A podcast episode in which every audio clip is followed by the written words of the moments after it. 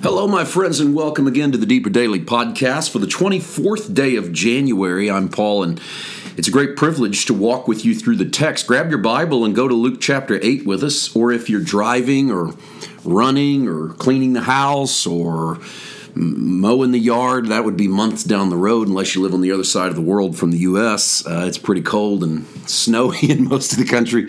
Uh, but uh, I know we don't all listen at the same pace, and so you might be months behind. Whatever you're doing, um, I will read for you if you can't grab a Bible. I say all of that because I actually think that one of the greatest Bible study tools that you can utilize is to read the actual Bible people ask me all the time, what do you recommend? What do you recommend? What commentary? What Greek, Hebrew, and, and there are a lot of good stuff, and a lot of stuff online, and I'll use anything I can get my hands on and let little nuggets drop into my soul from this or that or the other. But there's really no substitute at the end of the day for just reading the text and reading it left to right. So I, I can't recommend that highly enough. So let's read from Luke chapter 8, verses 19, and today we'll cover verses 19 to 21 because they are they all comprise the same little story. It's where Jesus' mother and his brothers come to him. Let's read. Then his mother and brothers came to him and could not approach him because of the crowd. And it was told him by some who said, Your mother and your brothers are standing outside, desiring to see you. But he answered and said to them, my mother and my brothers are these who hear the word of God and do it. Now, there are those who teach or believe that Mary remained a virgin her entire life. And when they see things like this, they regard the translation as meaning cousins or distant relatives, not brothers. And they would also say that they are or they would say that they're children of Joseph from an earlier marriage, that he had these adult children, and then he has Jesus with Mary, and so Mary didn't have any of these children.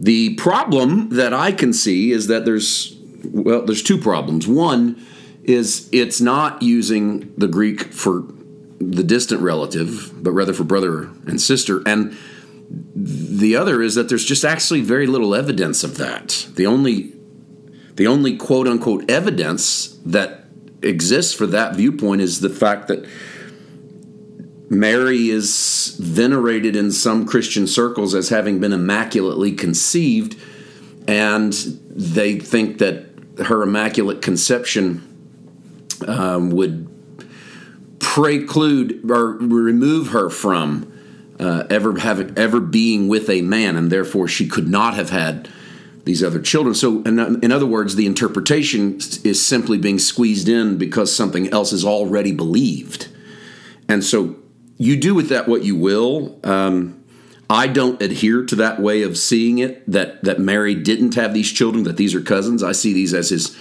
brothers and sisters. I see these as the children that were born to Mary following the birth of Jesus, in other words, his younger brothers and sisters? Is it possible that Joseph had children from another marriage? Of course, it's possible, and so they those children might be included in that. Um, but that's a lot of speculation, and that's that's throwing a lot of stuff into the mix that might not necessarily need to be there. More importantly, probably than that, is the fact that what Jesus says sounds a little cold to us to say, My mother and my brothers are those who hear the word of God and do it. And in other words, this isn't this isn't my family. That this isn't my brothers and sisters or my mother. And instead all these other people are, and it seems a little disrespectful because it it ignores those who are part of his family.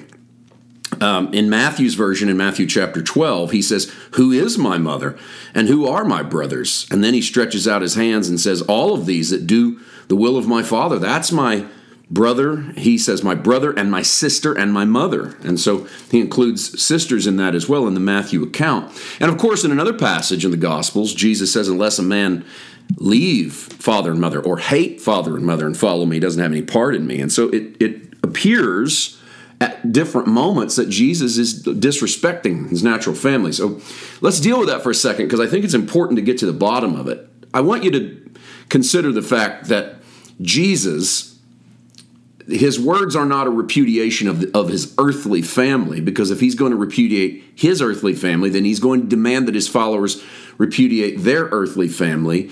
And then every action he takes has to be a repudiation of that family.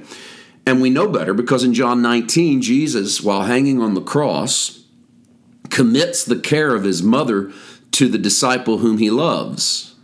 Uh, we believe that to be John.